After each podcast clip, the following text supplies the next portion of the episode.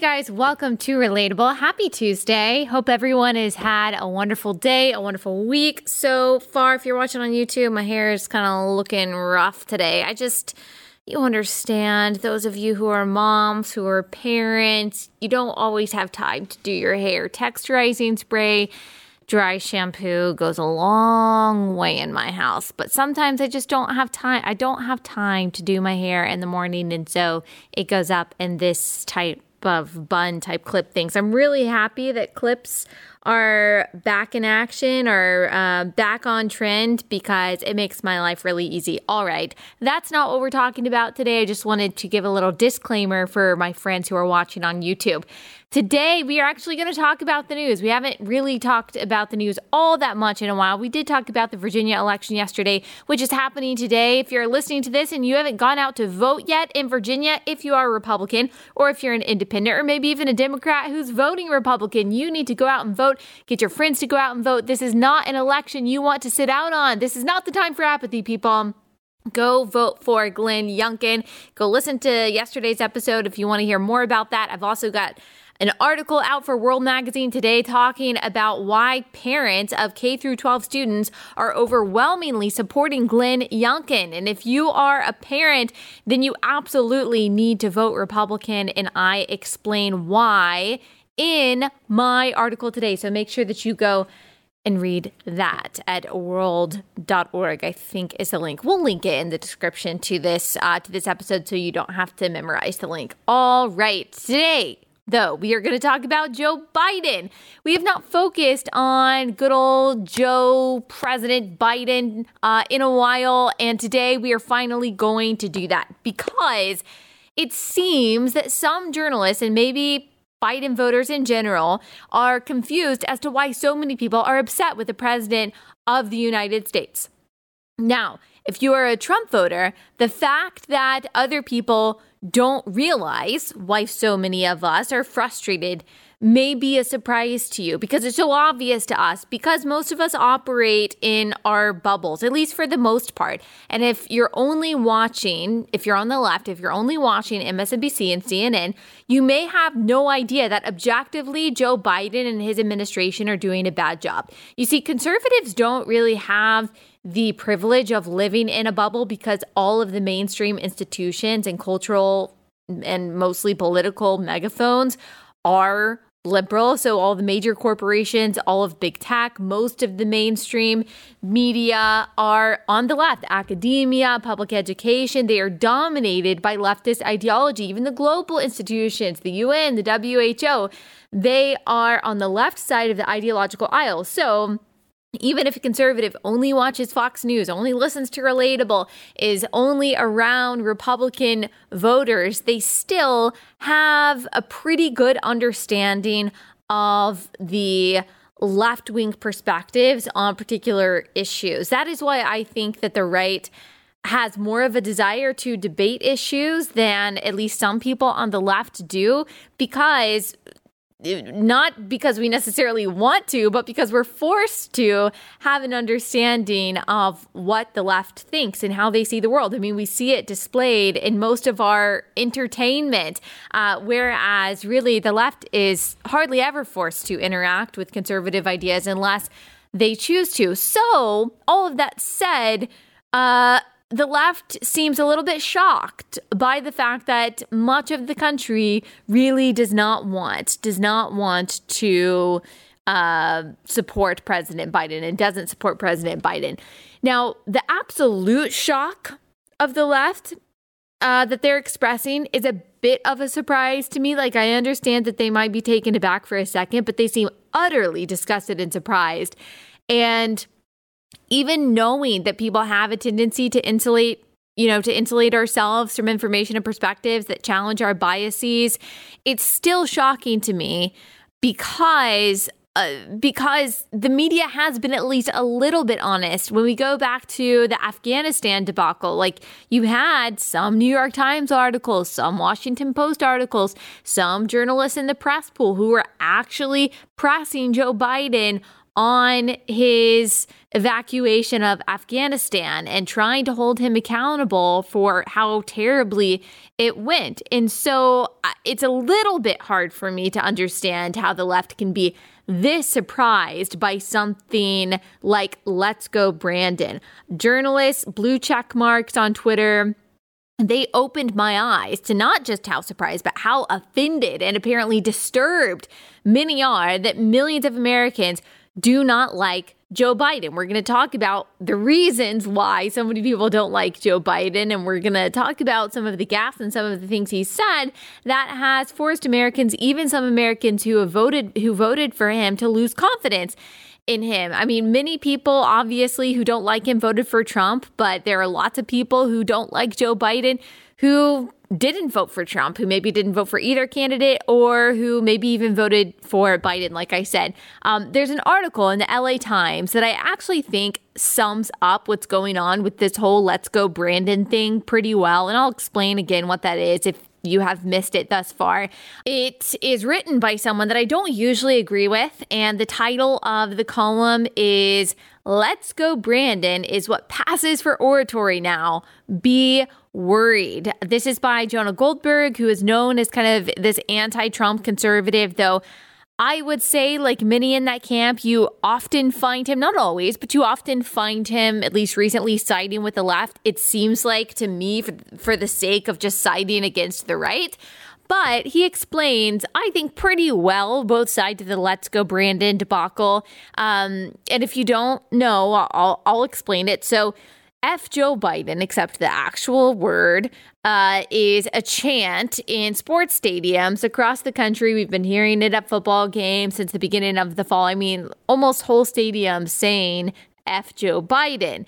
And then the chant also broke out a couple months ago at a NASCAR race, and a reporter was interviewing the winner of a race of the race, whose name is Brandon, in front of the chanting crowd. And the reporter said, Oh, they're saying let's go Brandon. Now, we don't know if this NBC reporter really thought they were saying let's go Brandon or if she was just trying to cover up for profanity. We don't know. But let's go Brandon has turned into this euphemism for F Joe Biden.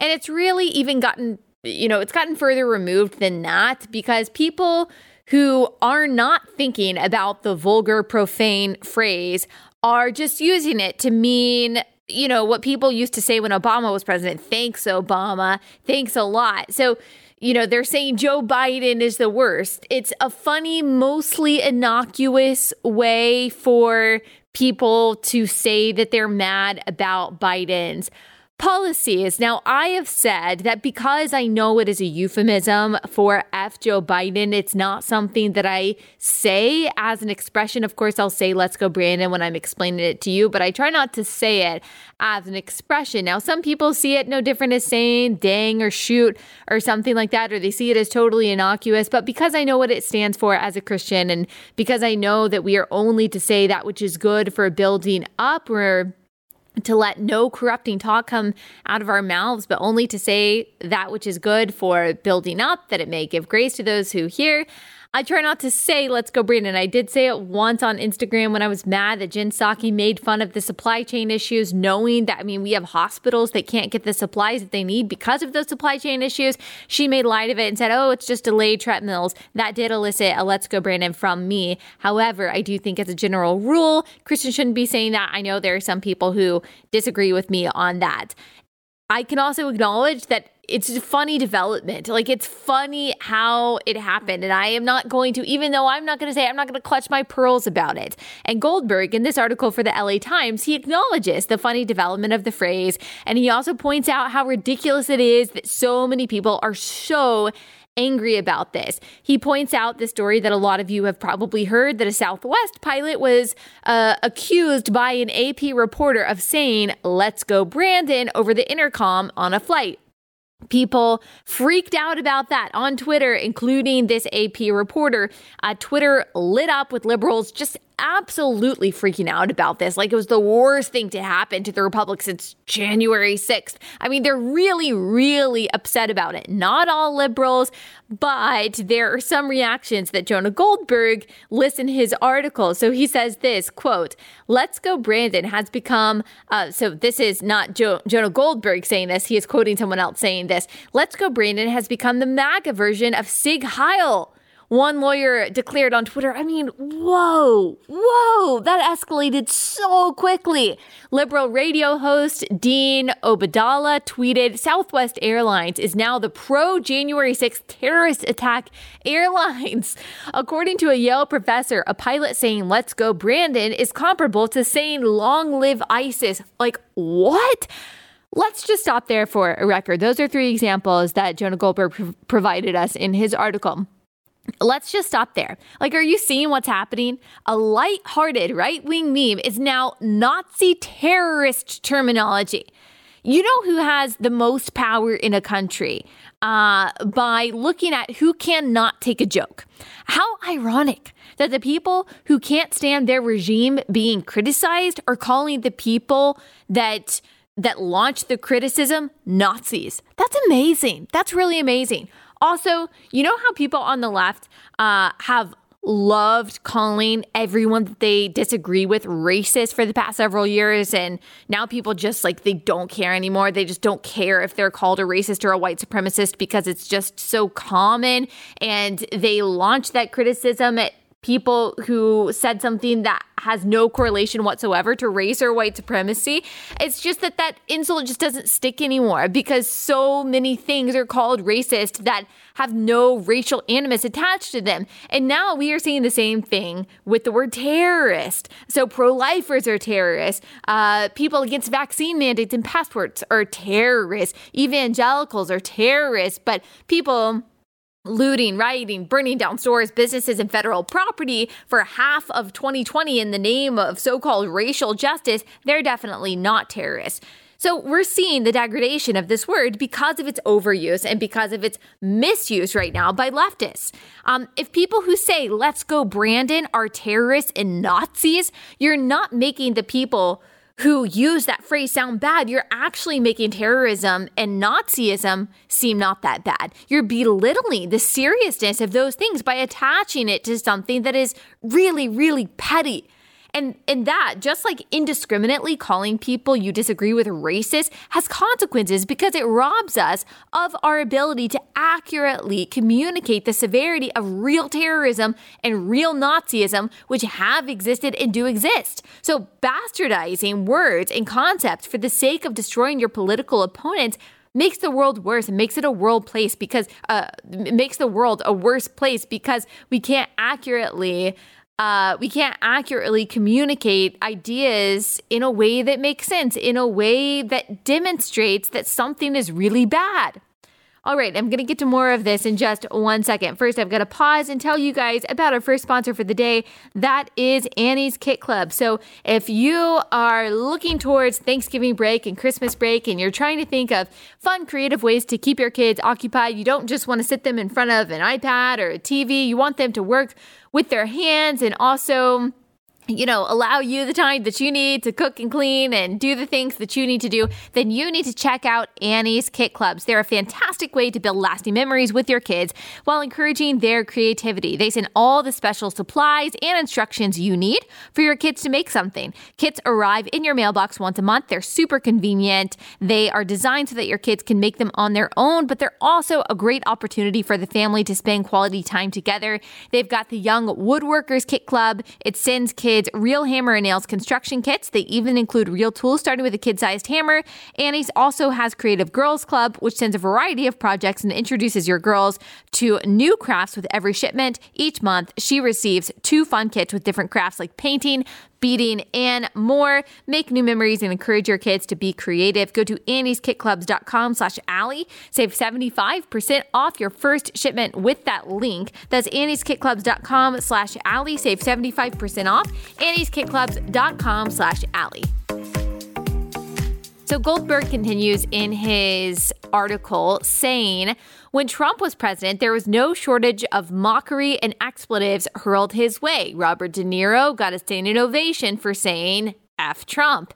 At the Tony Awards, uh, at, at, the at the Tony Awards, uh, Representative Rashida Tlaib used similar salty language without liberals taking to their fainting couches. If I remember correctly, she said that they um, that they are going to impeach the MF, I will say.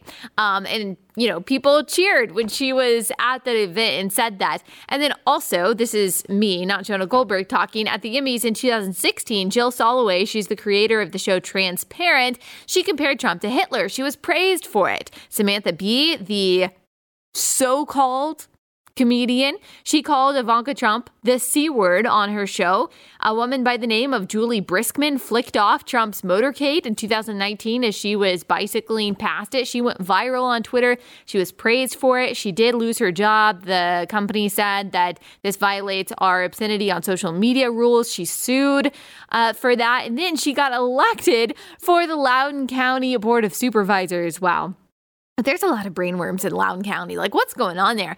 Um, I don't remember any conversation back then on the left about how we need to elevate the discourse because of these incidents. Uh, because the excuse was that we heard that Trump had brought the discourse so low, had brought us down into the mud, and they were just fighting fire with fire. But Jonah Goldberg also mentions that Eminem, you know, I think he said like F Bush or something in the early 2000s. I mean, people were also comparing George Bush to a Nazi and saying terrible things to him because of their disagreement with his decisions in regards to the war on terror. And so it's just not it's just not true that it was Trump that brought us down into the mud. We have been in the mud. Social media probably exacerbated it. I'm not saying uh, that Trump necessarily elevated the discourse either, but it's false to say and it's irresponsible, it's immature to say that you're calling people uh, MF or the C word or whatever it is because of someone else's, because of the president's alleged behavior. Like you're responsible for your own words. So now these same people don't have the right to turn around and clutch their pearls about a euphemism, let's go, Brandon. Like if that's your argument, if your argument really is that this is just, just such debased discourse and uh, before these MAGA loving people, we just had such elevated, eloquent conversations and we never launched ad hominem attacks. Like, come on. If that is your argument, then you weren't just asleep while Trump was president, but you were also asleep during Joe Biden's campaign. Like, Joe Biden, according to this new standard that I guess the left has uh, for our discourse, Joe Biden has brought us down too. In his campaign in December 2019, he called a retired farmer in Iowa fat and a D word liar. Uh, this farmer asked him a question about his son's dealings with Ukraine at a campaign event there. And the guy, I mean, Joe Biden fat shamed him. I think this was the same circumstance where he challenged him to a push up contest. What? And then called him a D liar. At a campaign event in New Hampshire in February of 2020, a young woman asked Biden how he could manage to win a national election after finishing fourth in the Iowa caucus? That's a great question. He asked her if she'd ever been to a caucus, and she said, yes. And he responded, No, you haven't. You're a lying, dog faced pony soldier. Not exactly crass, but what? What? Like, that's such a rude response to a legitimate question. I bet this girl is probably a liberal too, and he's calling her a liar uh, for saying that she's been to a caucus? Why? In March 2020, a Detroit factory worker who accused Biden of trying to infringe upon our Second Amendment rights, again, a totally legitimate complaint for really any Democratic contender at this point, Biden looked at him, pointed at him, and said, You're full of S word. I'm not saying I'm not saying that these are the biggest deals in the world to me. Of course, I don't like it, but I'm not clutching my pearls. I just want to acknowledge that if Trump had said any of those things, we would have been hearing about them on cable news for weeks. Like the we would be hearing the darkness that Trump carries with him and the disrespect he shows towards honest Americans trying to hold him accountable. Oh, it's so dangerous. It's unprecedented. And also, Also, let's acknowledge that these are far more vulgar and hateful. Biden's uh, Biden's statements that I just listed far more vulgar and hateful than most people's intentions when they're saying "Let's go, Brandon," which again like it doesn't actually have any profanity in it. Sure, the heart behind it you could say is disrespectful, but it's Nazi like, it's January 6th terroristic like, it's ISIS like. Come on, come on. Now, I will acknowledge something else that Goldberg touches on in this article that people on the right would be upset if this were the other way around. Um, we were upset by the things said about Trump publicly by influential people. I would be uncomfortable. To be honest, I would be uncomfortable if a pilot said something negative about Trump or Republicans on the intercom. That's fair. Like, it's fair for people to be uncomfortable. But also, the things being said about Trump were not just silly phrases, they were actual profanities, not just euphemisms very often. Uh, also, even then, was anyone on the right calling the people who were saying F Trump ISIS or Nazis? Like, if, if someone, if a pilot got on the air and said something about, I don't know, what did people even say about Trump? Trump is bad. I don't like Trump. Whatever. That's how the left memes. If that was the meme that came across the intercom when I was on a flight, I wouldn't like it. I, I would not like it. So that is true. Would I think that he was a terrorist? What, that he's going to fly our airplane in, into a building because he doesn't like Donald Trump? No, because I am not a psychopath. Like, we may not have liked, conservatives may not have liked the things that were said about Trump. That is true. But I don't remember any conservatives saying those who criticize Donald Trump or even call him names were like Islamic terrorists or, or were like people who rounded up Jewish people and placed them in gas chambers because that kind of reaction is psychopathic behavior. That is a deranged reaction to Let's Go Brandon, okay? These people are very, very broken. It's very sad. Another thing I would say is that conservatives constantly endure businesses making political statements about Black Lives Matter. Not merely the sentiment, which no one disagrees with the fact that Black people matter, of course, but the political activism the organization represents, a lot of people disagree with, as well as LGBTQ stuff. And the response from the left is, well, that's not political. That's not political. That's just about justice. That's just about human rights. Sure, to you, to you that millions of people don't agree with the principles of the back of the Black Lives Matter organization, which is a self-avowed Marxist organization that said on their website that they seek to disrupt and disturb the nuclear family of mom, dad, kids. And look, a lot of people aren't buying this lunacy that men can be women and vice versa. So any statement of support of that idea is absolutely political and ideological. As a conservative, I would love corporations to be neutral. I would love for them to not weigh in on things like voting laws or political narratives about police or the election or transgender bathrooms or Pride Month. I would love that. But they do all the time. And the left applauds this, even though these same companies who make all of these virtue signaling statements do business with the Chinese Communist Party, which uses slave labor and enslaves a million Muslims in concentration camps, as well as they also do business with countries in the Middle East who throw gay people off of buildings. The left do not want companies, though, to be neutral. They want them to at least be outwardly progressive. But when a company, or just when one person in a company shows politics in the other direction, all of a sudden it's the worst thing in the world that's ever happened. Our discourse has just been brought so low into the mud. And oh my goodness, all of these secret terrorists saying, let's go, Brandon, what are we to do? Ah, the fact is, a lot of people don't like Joe Biden. They're not happy with him. After Afghanistan, people saw him as incompetent and lacking the empathy and the transparency they were promised would characterize his, preg- uh, his pregnancy, his presidency. I mean, men can get pregnant. Maybe Joe Biden can get pregnant. I don't know. But his presidency.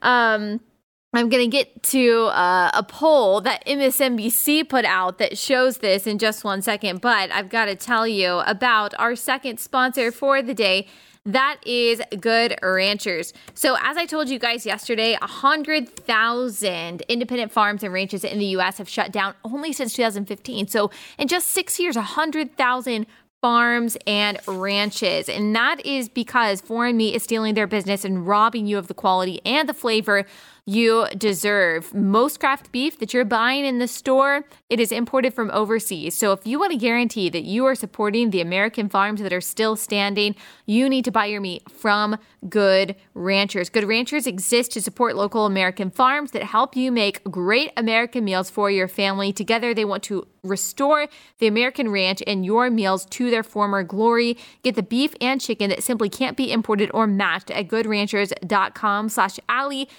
they're great people at Good Ranchers. They have traveled the country, they've met with these ranchers, they've met with these farmers, they know who they're supporting, they know where they're getting their meat from people at Good Ranchers, they're out to put America first. So if that's something that you care about, if you want to support American industry, especially at a time like this where we really need to be relying more locally on and on our own supply, then you need to buy your meat from Good Ranchers. That's where we get our meat. We really enjoy it. It shows up at our front door, individually wrapped, vacuum sealed. We put it in our freezer. Just makes our life easy. Plus, it's super affordable, especially if you use use my link. So if you go to goodranchers.com slash Allie, you get 10 free bistro filet medallions with your order. That's a $100 value. 10 free bistro medallions.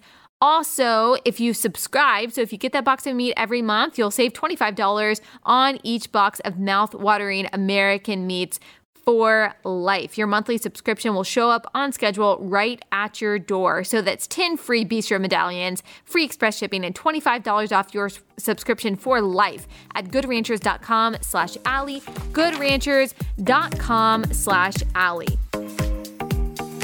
So this is according to MSNBC. Here's a headline.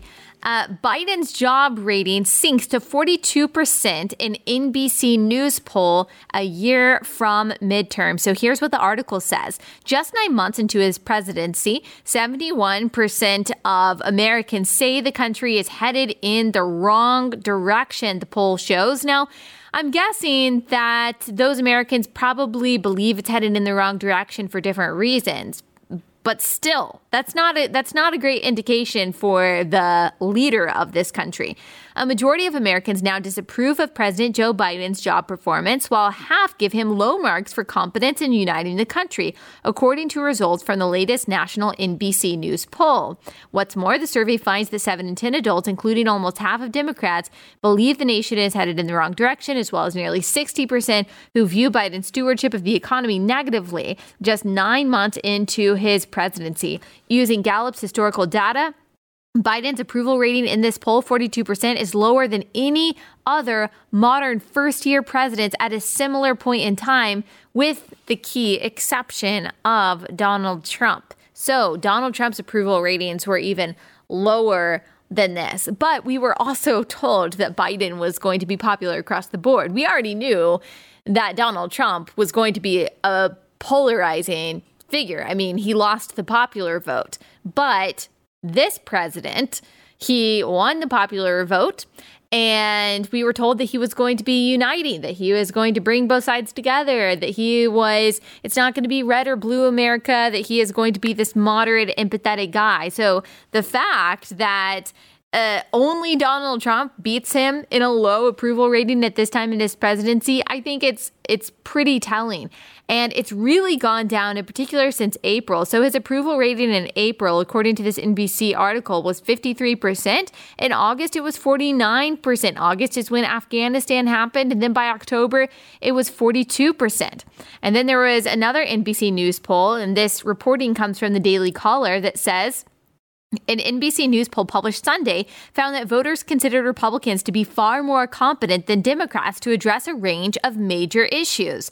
The poll asked respondents to name the party they thought would do a better job of handling specific threats and problems facing the nation. The results showed that Republicans enjoyed double digit edges on border security by 27 points, inflation by 24 points, crime by 22 points, national security by 21 points. The the economy by 18 points, and being effective in getting things done by 13 points. I mean, that's a big deal.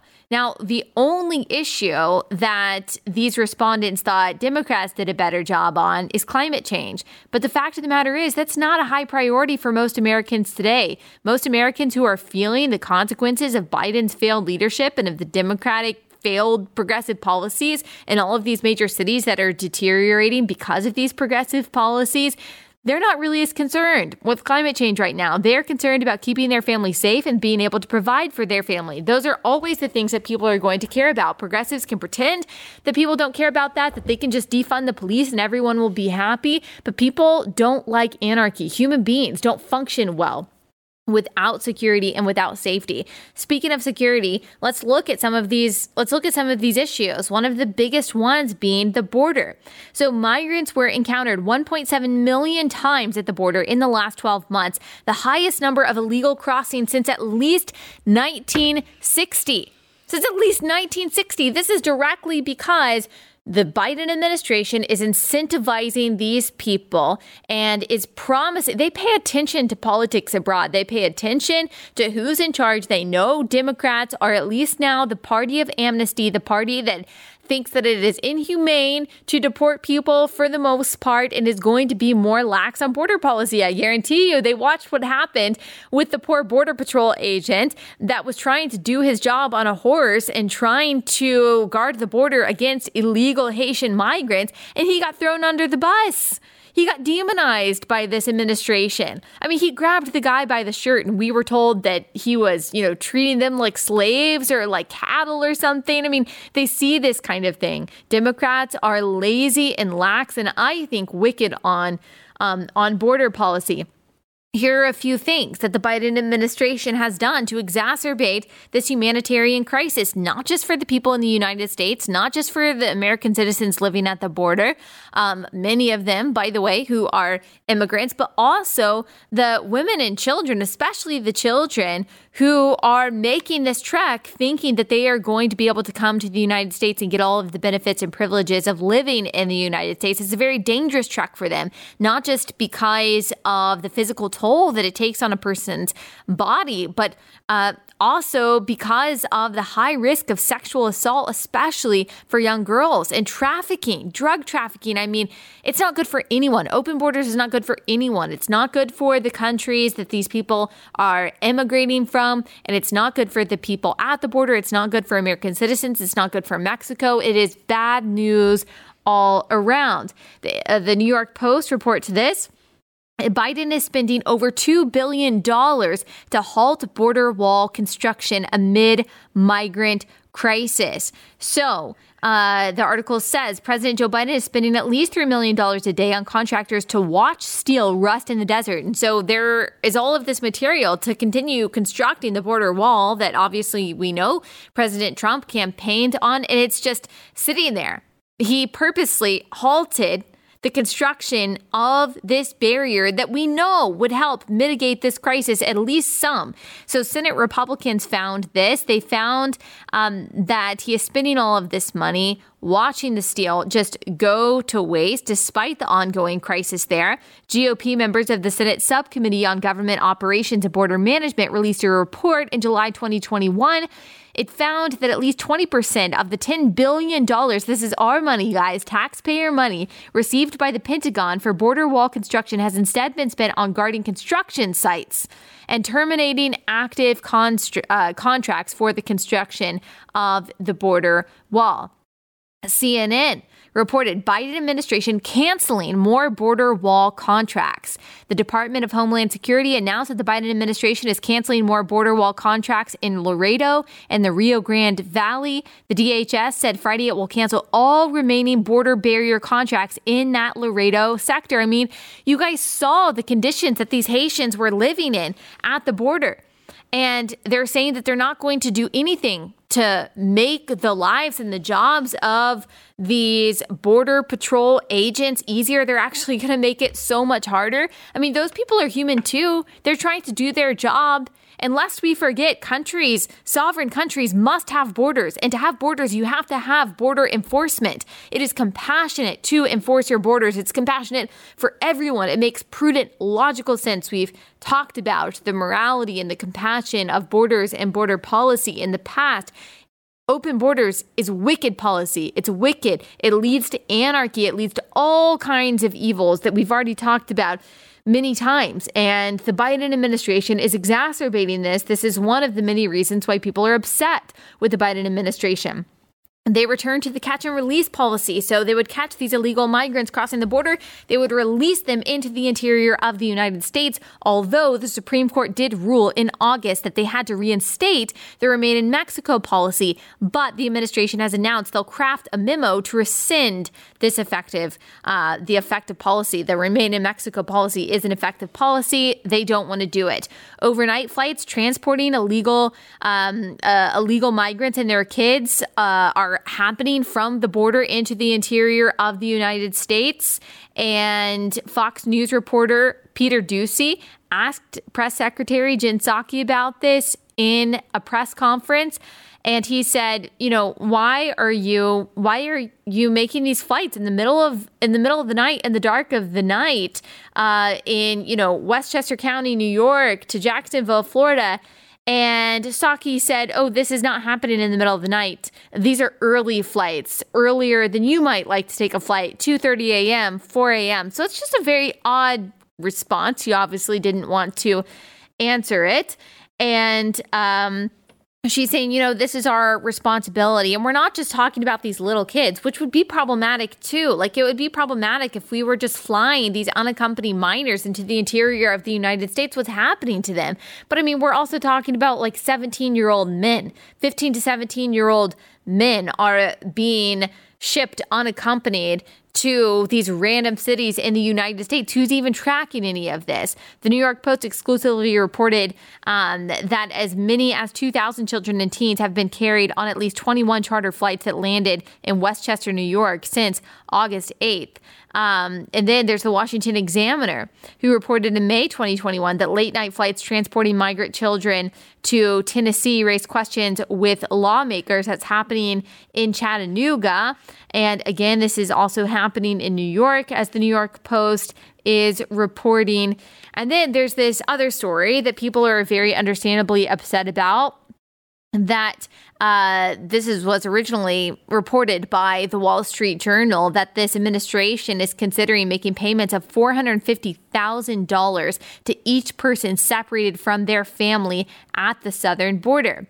Quote, the payments are part of settlement talks for several lawsuits that claim the U.S. government's policies under Trump left children with lasting psychological effects. According to the journal, the U.S. Departments of Justice, Homeland Security, the Health and Human Services are and Health and Human Services are in talks to offer each person who had been separated $450,000. According to the journal, most families who have crossed the border are made up of one parent and one child, meaning each family would get $900,000 if the settlement were to go through. By the way, a lot of these cases where these minors were separated from the adult that accompanied them, the adult was not their actual parent. They were either being trafficked or this was a smuggler um, that was getting paid to bring this child across the border.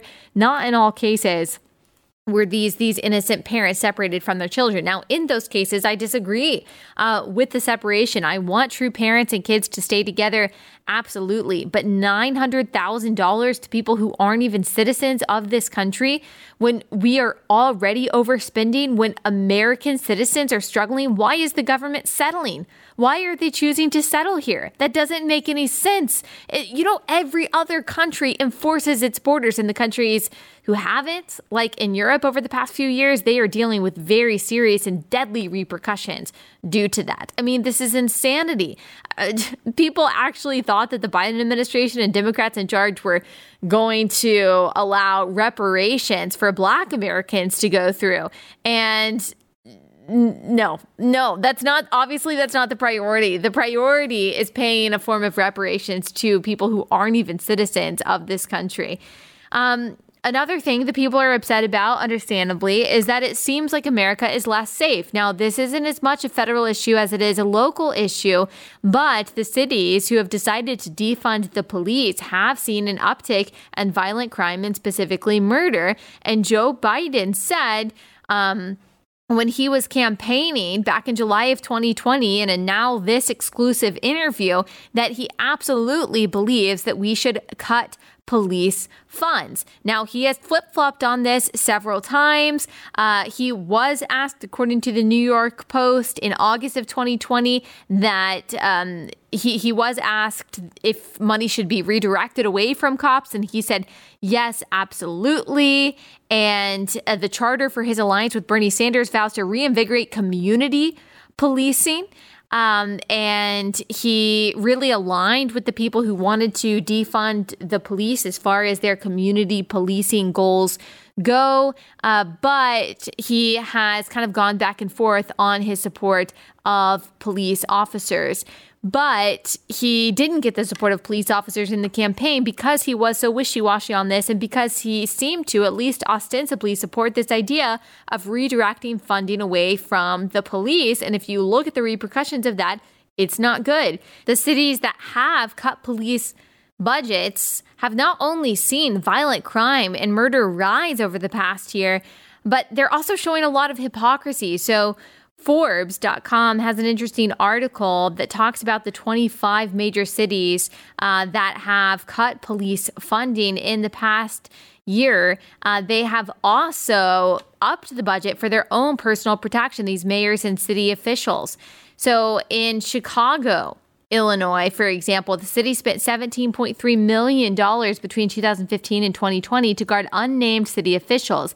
That's as Mayor Lori Lightfoot says she opposed, she's opposed defunding police while we found 400 police officer uh, positions were quietly cut during 2020. So she said that she opposed defunding the police, but she cut 400 police officers. I mean, Chicago is riddled with violent crime, the victims of which are disproportionately black men, the very people that these politicians say that they care about. Then, if you look at San Francisco, California, the city spent $12.4 million between uh, to 2015 and 2020 to protect the mayor, London Breed. That's as San Francisco officials promised to divest $120 million from police over two years. Then you've got a place like Baltimore. The city spent $3.6 million in 2020 for 14 police to cover the mayor, Brandon Scott. Um, yet, Baltimore has eliminated about $22 million from its police budget. San Diego, California, same story. Denver, Colorado, same story. And then you've got Oakland, California, Minneapolis, Minnesota, Portland, Oregon, Atlanta, Georgia. They are reallocating funds or they have reallocated funds away from the police in the name of caring about racial justice. Meanwhile, they are securing and even increasing the budgets for their own personal protection, the mayor and the city council members and city officials. So people see the hypocrisy of this kind of thing. They see the deadly repercussions of defunding the police, and they remember that Joe Biden was on that side when he campaigned.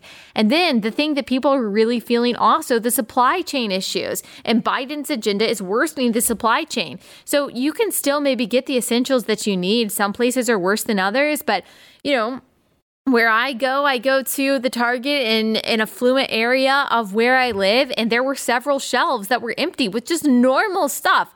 And I'm not trying to complain, my family is surviving and all of that, but that matters, especially for low income people. And the prices are rising on these goods and services that working class and poor Americans just can't afford. And Biden's agenda is worsening this. This is according to National Review. The administration is pushing a $1 trillion infrastructure bill and a reconciliation bill for which the final cost, though yet to be determined, would likely be upwards of $2 trillion. The aim of these bills is to put more money into the economy. That money will fuel more demand, both directly in the form of, say, increased purchases of parts for electric charging stations and indirectly as childcare subsidies push consumers to spend more in other areas. But that will all place extra stress on the supply chain, which is really more like a network. Uh, heightened demand for one good can lead factories to produce it around the clock, which can in turn increase those factories' energy demand. This not only pushes up energy prices, but creates shortages or inflation in other goods now produced in lower quantity. That in turn will help cause even more inflation.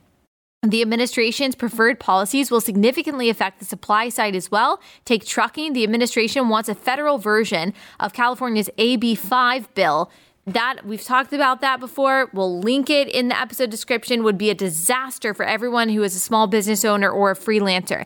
They want to federalize California's AB5 and turn more freelancers into employees with employment benefits, will, which will mean higher unemployment because companies won't take on the people they have been using as contractors and freelancers and give them those employment benefits. They just won't use those services anymore. Um, this is terrible, especially for working moms who enjoy the flexibility of a freelance job. The article goes on to say, however, the trucking industry is mostly made up of freelance owner operators. So, again, if they federalize AB5 the way that this admin wants to, then that's going to affect the trucking industry, which will even further strain the supply chain.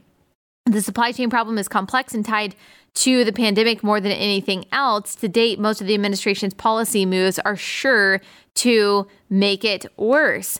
As I said, we are seeing the increase um, of cost of many goods. So, um, a lot of places are seeing this inflation. Rental cars up 43% over last September. Gas is up 42% uh, versus last year. Used cars up 24%. Bacon up 19%, hotels up 18%, beef up 18%, pork, eggs, TVs all up 13%, kids' shoes up 12%, furniture up 11%, new cars up 9%, chicken up 8%, apples up 8%, restaurant prices up 5%, electricity up 5%, rent up 2.9%. Now, maybe that doesn't really impact you. Maybe you're able to you're able to afford all of the changes in those prices but a lot of people can't. We were told that this democratic administration was going to care for the poor.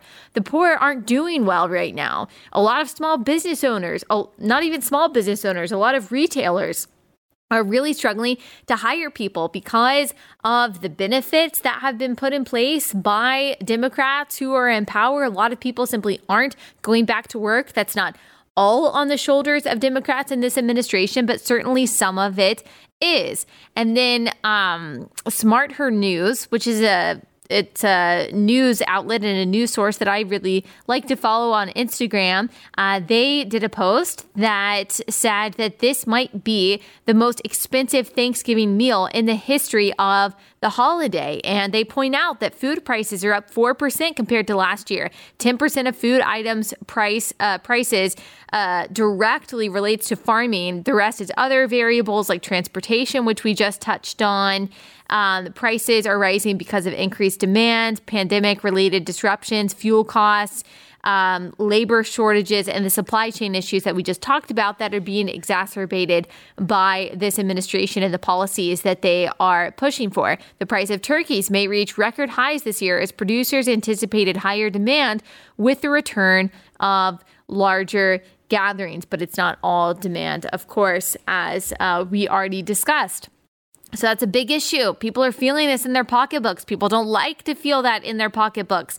The economy was good under Donald Trump. There was an induced economic coma because of not the pandemic, but because of Democratic states' pandemic policies, the lockdown policies, the shutting down of businesses, which were not scientific and not helpful and ruined people's lives and livelihoods. Yes, the economy crashed during that time, but that wasn't because of Donald Trump. Donald Trump wanted things to be open as safely and as securely as they could. It was the Democratic politicians and the RINO politicians that shut things down and hurt the economy. There's also the problem of shutting down the Keystone Pipeline. That's something that Joe Biden did, putting America last. Biden canceled a key permit for the 1,200 mile pipeline on his first day in office, citing climate change. But according to CBN News, that moved co- that move costs thousands of U.S. construction jobs and will impact the nation's oil and gas production. The pipeline was projected to deliver 35 million gallons of Canadian crude to refineries in the U.S. every day upon its completion. But now, of course, it's not going to do this. Now, the Biden administration is saying, you know, they're concerned about gas prices now that we're not relying on North American oil. So it is calling on OPEC, Russia, and other oil exporters, um, Russia and other oil exporters, which is collectively known as OPEC, to increase production. Um, and so rather than relying on ourselves for our oil, now they are relying to the Middle East. They're bending a knee, according to Forbes.com, to the oil rich Middle East and none of Biden's predecessors did so while pursuing an aggressive anti oil agenda. And so it's costing us. It's costing us. Some people are saying, oh, there's greater demand for gas, there's more people driving. That's why the numbers are up. Not entirely. It's because Biden decided that we are no longer going to be energy independent, but we are going to be relying on some of the most evil regimes in the world for our oil. That's a huge problem. And then we've got all of his COVID policy. We saw what I thought was a draconian move in cutting COVID treatments to red states. The Biden administration had been shipping the antibody treatments each week on an as needed basis to places like Texas and Florida. And then, after he made his big announcement about vaccine mandates for corporations at the beginning of September, he said that he was, um, or the administration, after that speech, said that they were going to actually cut supply of monoclonal antibodies to places like Florida and Texas Texas. Of course, they cited equity, but it didn't make any sense to change from going from an as needed basis to whatever arbitrary number they decided. It seemed a lot like politics because the governors of Texas and Florida decided that they weren't going to go along with Biden's vaccine mandate. So it seemed a little punitive. And that's really scary. That is very draconian. Of course, people are very upset about the vaccine mandates.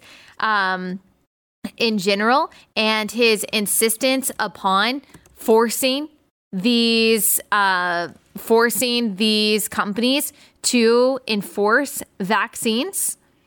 And so the Wall Street Journal says President Biden's vaccine mandate for private sector businesses with 100 or more workers and details on how the requirement will work will likely be released later this week, according to people familiar with the matter. This was published Yesterday, the Labor Department's Occupational Safety and Health Administration, OSHA, has been developing the vaccine mandate under a federal rulemaking called an emergency temporary standard. Employers who fall under the regulation must develop, implement, and enforce a mandatory COVID 19 vaccination policy unless they adopt a policy requiring employees to choose either to get vaccinated or to undergo regular COVID 19 testing and wear a face covering at work. The OSHA rules also require employers to provide paid time off so workers can receive the COVID 19 vaccine. Employers that don't comply can face fines up to of up to roughly 13,600 a violation the administration has said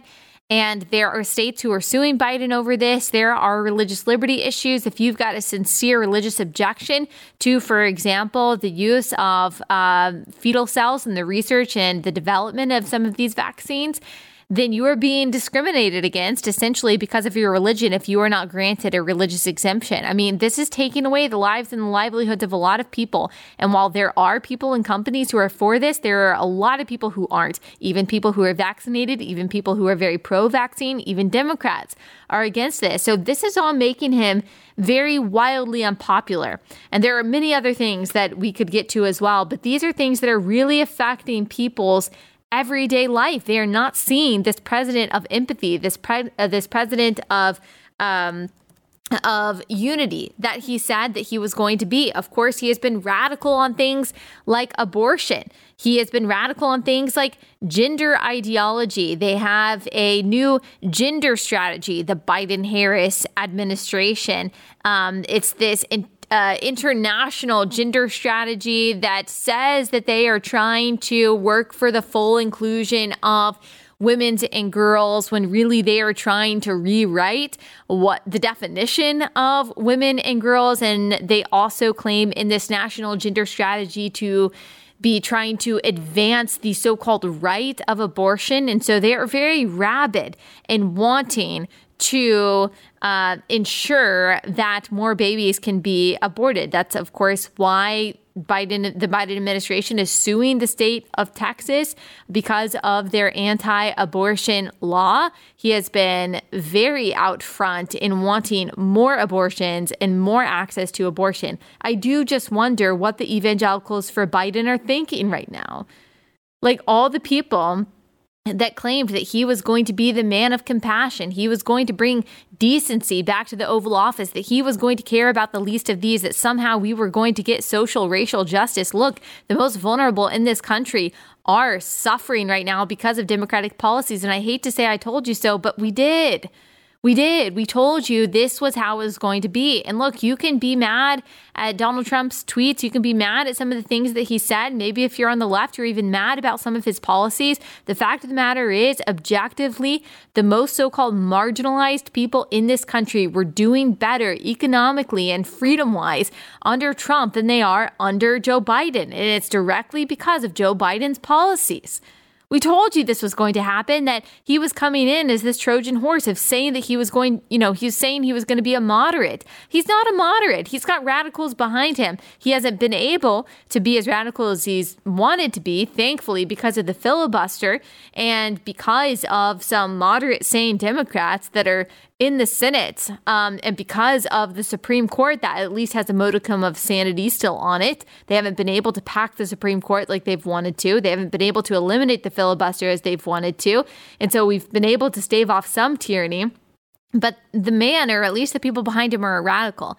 Now, Joe Biden himself doesn't really know what's going on. Okay, he doesn't. He doesn't really know what's going on, and I don't say that to be rude. Like, I do not want to make light of dementia. There are some of you who have lost parents and grandparents and great grandparents from dementia. It's serious, okay? So when I say that he seems to be suffering mentally and that he has some characteristics that are like dementia, I am not saying that because I want to make fun of him because I want to, you know, make light of the severity of that disease. But the fact of the matter is, he's supposed to be commander in chief.